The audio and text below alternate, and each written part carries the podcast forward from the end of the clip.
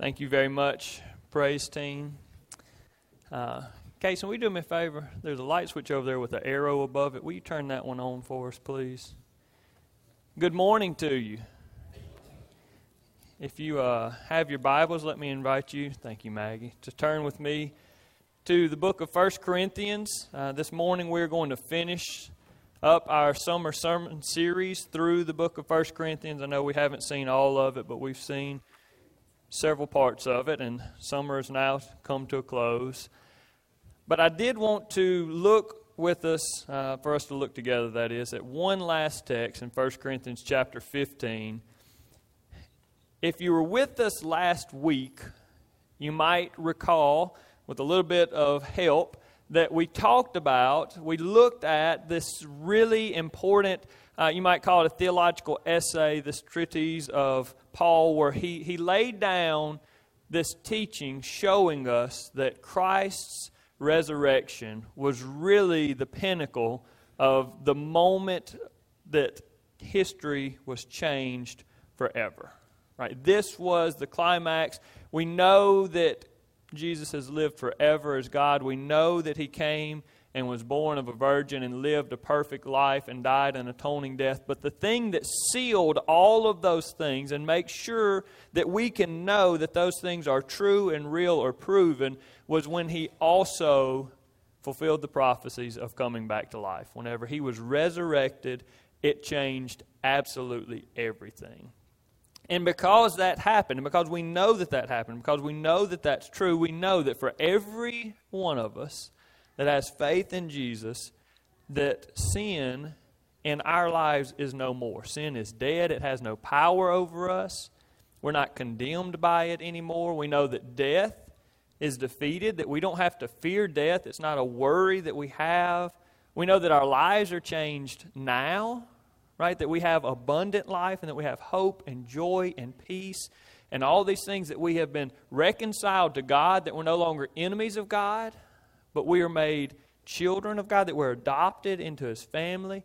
We know that we're guaranteed that we will one day be resurrected as well. And so we know all of these things are true if we believe that the resurrection is true. And Paul said it happened. He even gave us an eyewitness account, and he told us several other people that could give eyewitness accounts. So I, I cannot stress enough, cannot oversell to you how important Christ's resurrection is for us personally and in all of human history.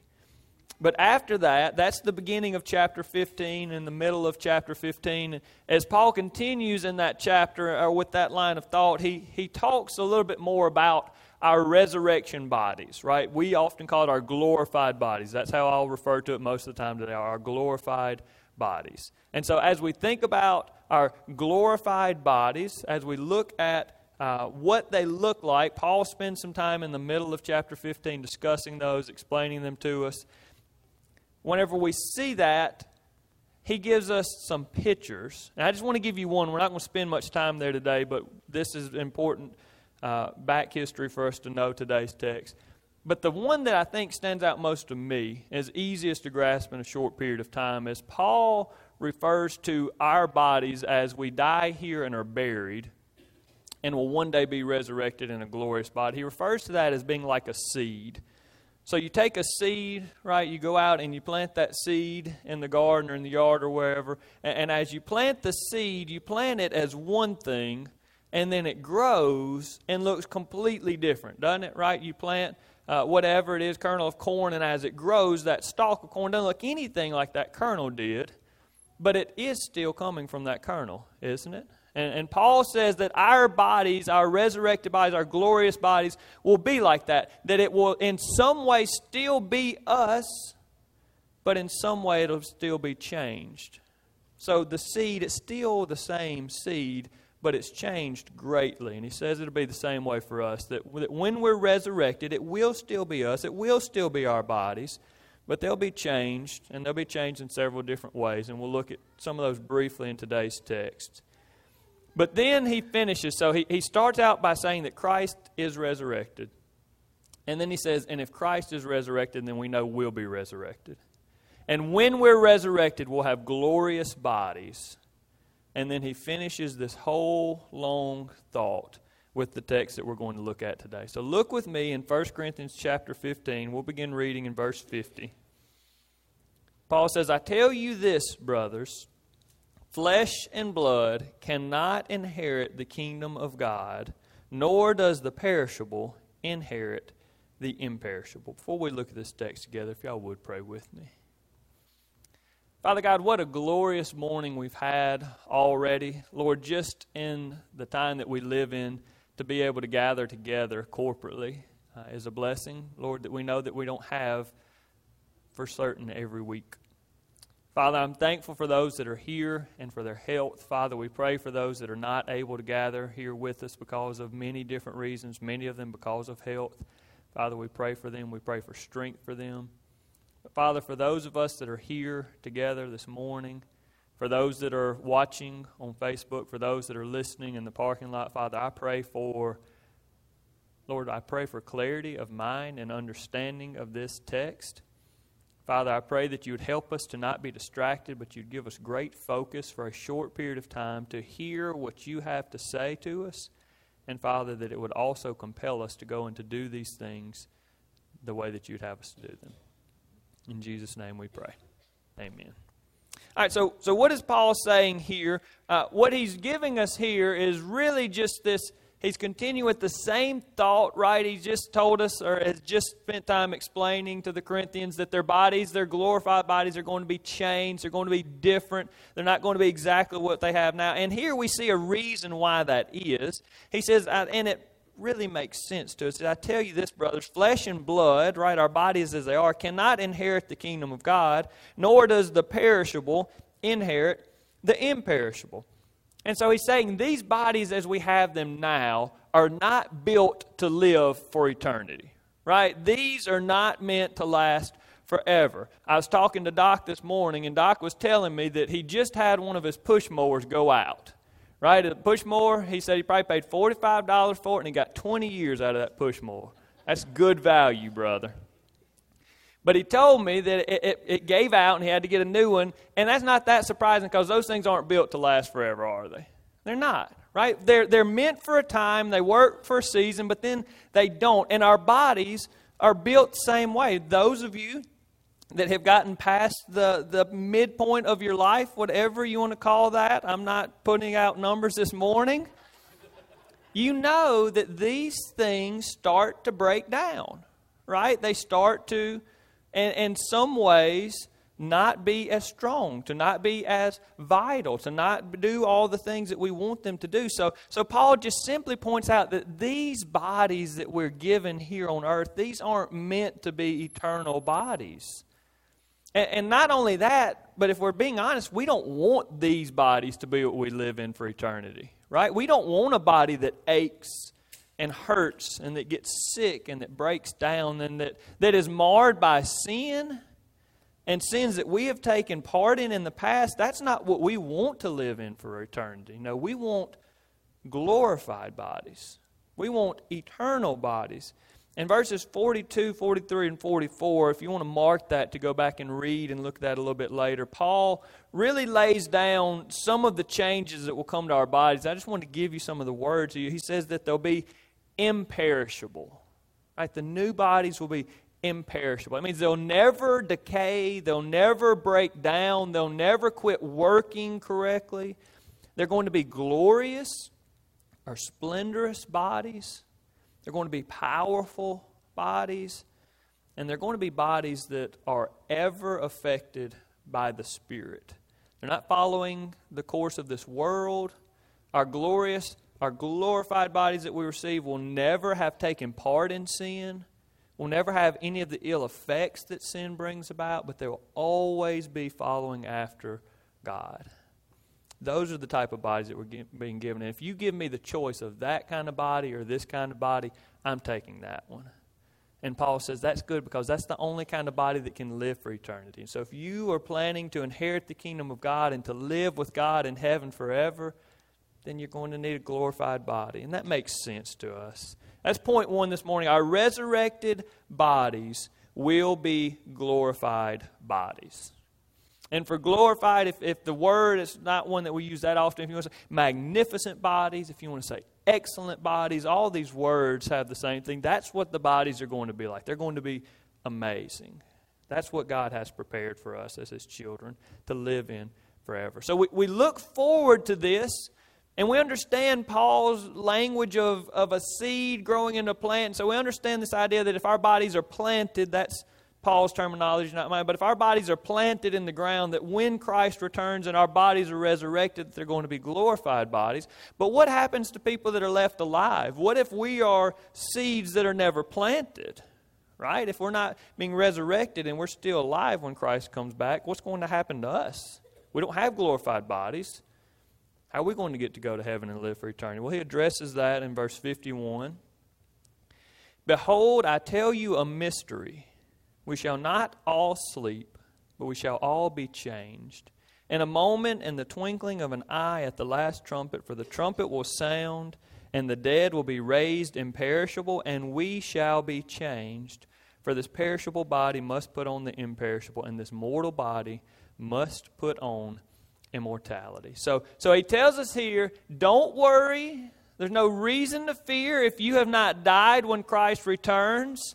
It's not that you just get taken up in this body until it wears out and you're no more. He says, No, for those of us, and, and he tells, it's very clear, there will be people alive when Christ returns, right? He says in verse 15, We shall not all sleep. And he's talking about the sleep of death. Not everybody's going to die, but everybody's going to be changed. And there in verse 51, he's really laying down. He says it again at the end of verse 52 there's no reason to worry if you're still alive when Christ returns, then we will receive glorified bodies. These bodies that we're in now will be changed in an instant, in a moment, he says in verse 52. And, and it's really the word that he uses is the smallest unit of time that's indivisible in the Greek language. He says, and just like that, you will be changed.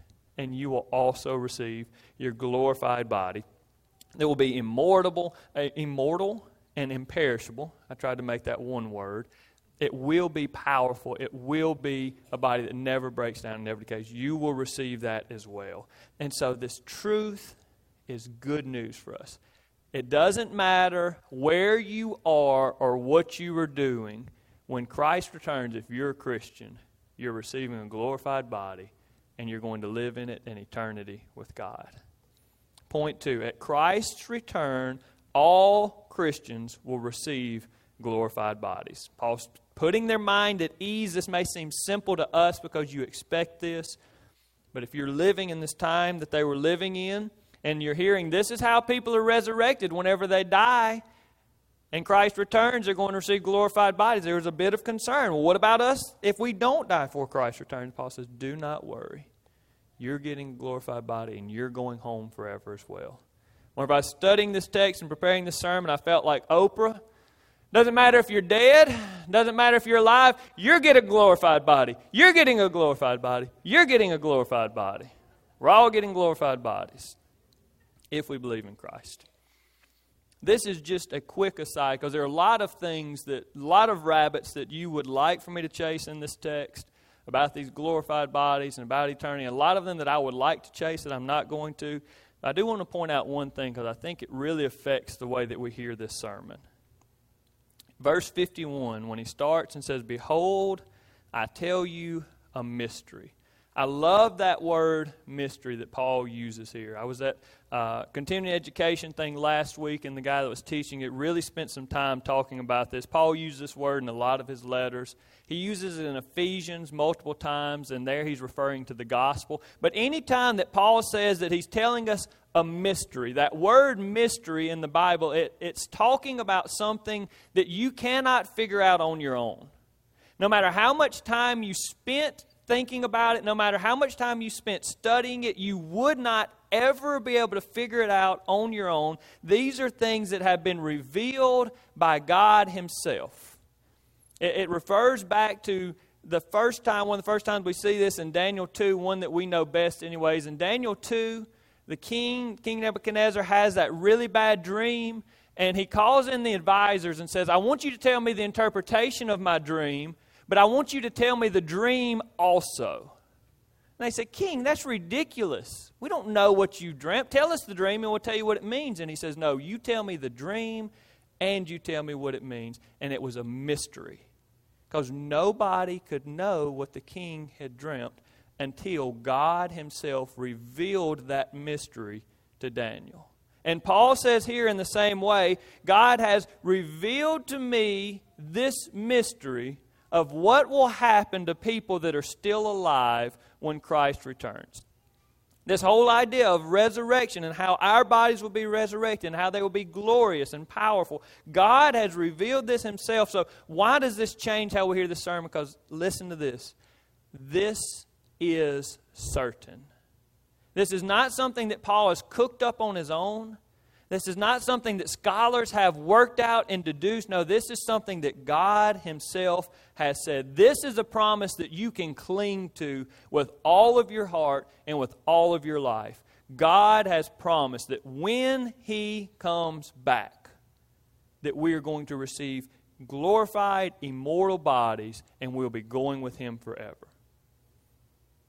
We're not all going to sleep, but everybody's going to be changed when that last trumpet sounds, if you are in Christ, you're going home.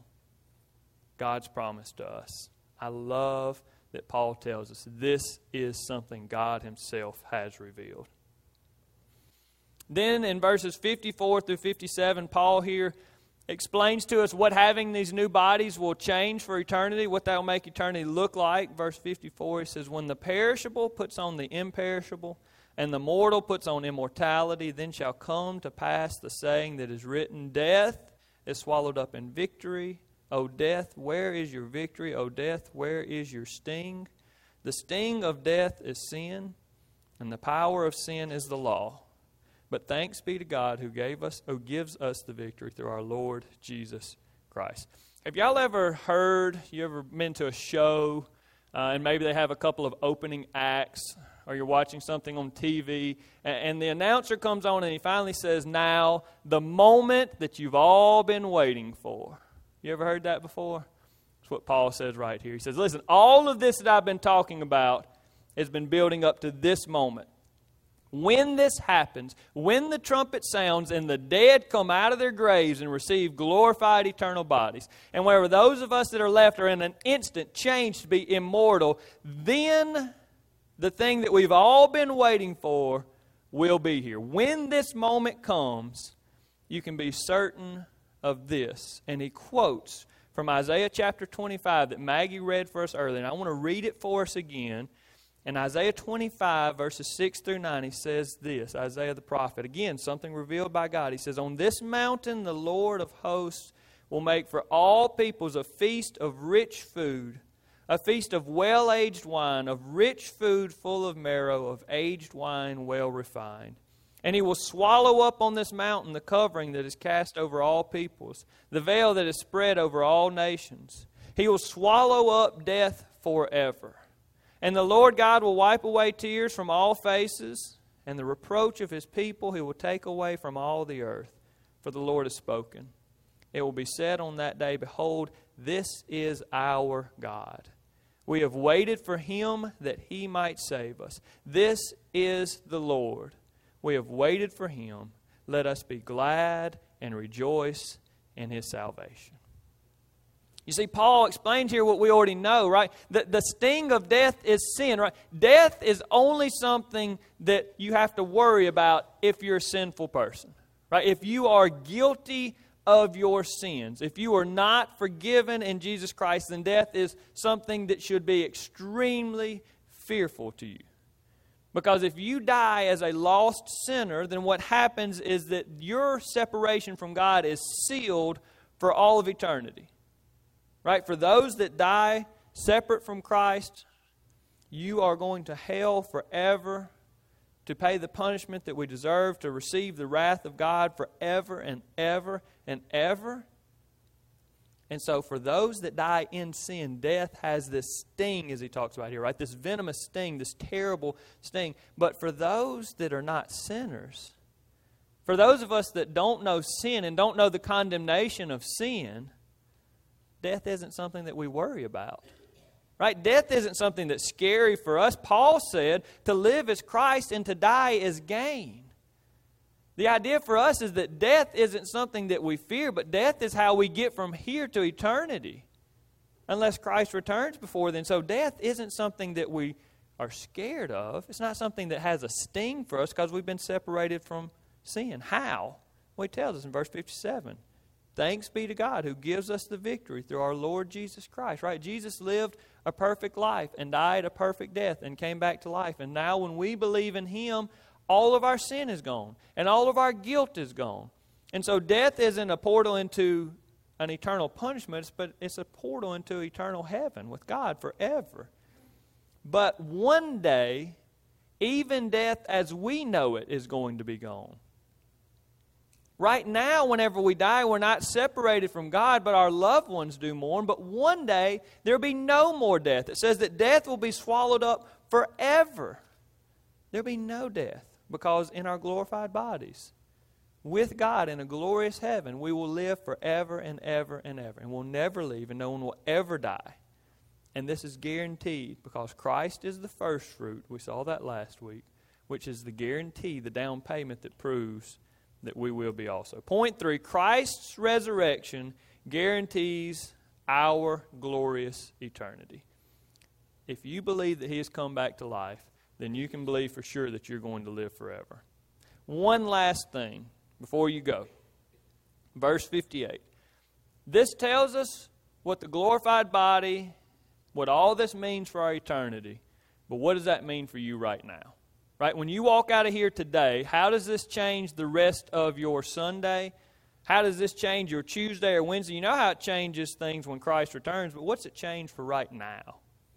Well, verse 58, Paul ends this great long thought with this Therefore, my beloved brothers, be steadfast, immovable, always abounding in the work of the Lord knowing that in the Lord your labor is not in vain. Three things he tells us to do there. The first two, I think we understand be steadfast, be immovable. It's literally the idea of standing and not allowing anybody to be able to push you or sway you or move you from the place that you are.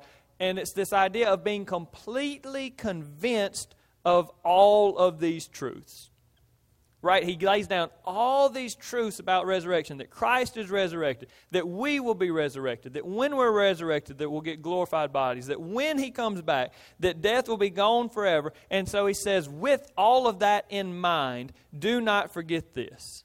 Therefore, because these things are true, be steadfast, be immovable, be set here think it goes back to the whole idea that he began this chapter with. And in verse 1 of chapter 15, he reminded them of the gospel in which they stand and are immovable. So these truths, they should make it so that our hope never fades. Brothers and sisters, if you know Christ and you believe these truths, then you should be hopeful even in the toughest of times, even in global pandemics, even when we lose loved ones even when we lose jobs, even when things that we wanted to do are canceled, we should still have hope because those things are momentary, but our hope is eternal. It never goes away, it never changes, it never fades at all. We should always be at peace. Because even though the things around us right now may not seem like they're a time that we could have peace in, we know how the story ends. Have any of you ever watched a series of shows or watched a movie and you've seen it once and then you go back and watch it a second time and you know how it ends? And so, in the middle, when there are all these really scary parts or it looks like the, the best people in the show are going to die, you don't worry because you know how it ends. That's life for us. That's what Paul says here. If you know how the story ends, be steadfast be immovable, always be at peace. We should always have joy because no matter what anybody else thinks about us or no matter what anybody else says about us, the God of the universe loves you and He knows you and He listens to you and He cares about you.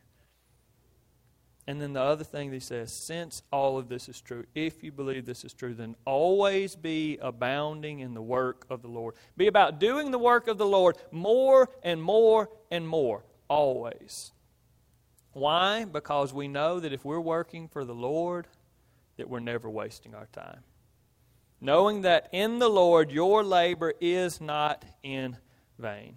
So your gospel work your teaching of the Scripture to your children and your grandchildren, your teaching of the Bible to small groups and Sunday school classes, you're praying for lost people that you know to be saved, you're sharing your testimony with people at work, you're evangelizing lost friends, you're loving of other people, you're using your spiritual gifts to build up other people, you're giving to others, your confronting of sin, your comfort and your care and your forgiveness to others, it's never wasted. Even though it may feel like it in the moment, even though it may look like it to you, it's never wasted. Our work for the Lord is never in vain. It's guaranteed. Point four the promise of eternity should compel our gospel work today. If I know that Christ is real and I'm going to live with Him for eternity, then I should be about the work of sharing the gospel that everyone else might know and understand these things and also come to know Him and live for eternity. So I ask you this question today, brothers and sisters. First of all, do you believe all this is true? That's a lot of stuff chapter 15 of 1 Corinthians is a deep chapter that we could spend months and months studying, but from what you see and what you hear and what you understand of it, do you believe it? Do you believe the gospel with all your heart? Not just understand it, but do you believe it? Does it change your life? Do you have hope and peace and joy because you believe and know that these things are true? If not, I would love a chance to talk to you about it more. Maybe there's a certain part that you can't get over. Maybe there's something in your life that has happened that is, that is making it difficult for you to respond in truth and to understand and believe these things. I would love to sit down with you and look at some scripture with you and talk about those things and pray with you. Maybe today you believe these things for the first time and you need to make that public and share. Please come and do that. We would love to celebrate with you that truth this morning. But if you believe them, then I ask, is it changing your life? And if it's changing your life, are you always about the work of the Lord? I invite you to stand this morning. Some of us, we believe these things and we have hope and joy and peace, but we're missing the last part. It's not compelling us and pushing us and driving us to share the gospel with other people, to pray for lost souls. Brothers and sisters, if we believe that heaven is real, then we believe that hell is real. And if we believe that hell is real, then we need to be about the work of the gospel we need to be about sharing Christ with others, giving and praying and going and telling so that all might have a chance to respond to the gospel message. If you're here this morning and you need to respond to this text in some specific way, we want you to do that. In just a moment, we're going to sing a song, and you can sing out of joy to tell the Lord that you need Him because that's the truth that we sing. You may need to pray where you are or pray at these altars. You may need someone to pray with you. I'd love the opportunity to do that. I want to ask you to respond however the Lord's leading you to this morning. As Brother Paul and the praise team lead us in a hymn of invitation.